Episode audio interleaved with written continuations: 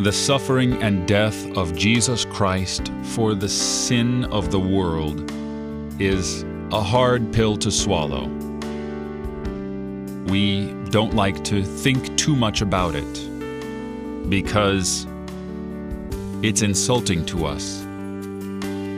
Jesus came not to bring peace on the earth, but a sword and division. And when we think and meditate on the death of an innocent man for our sake, well, first of all, our old Adam rises up against the idea in us and would rebel because he loves to justify himself, doesn't he?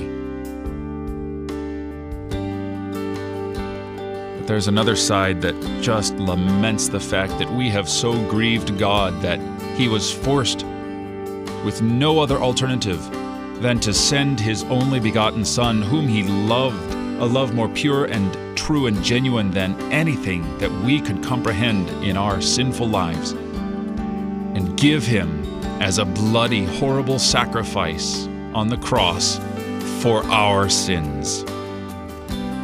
What grievous sins we have done against God, what true lament we must have for our sins. But Christ reigns. You're listening to Oratio on Worldwide KFUO, Christ for you, anytime, anywhere.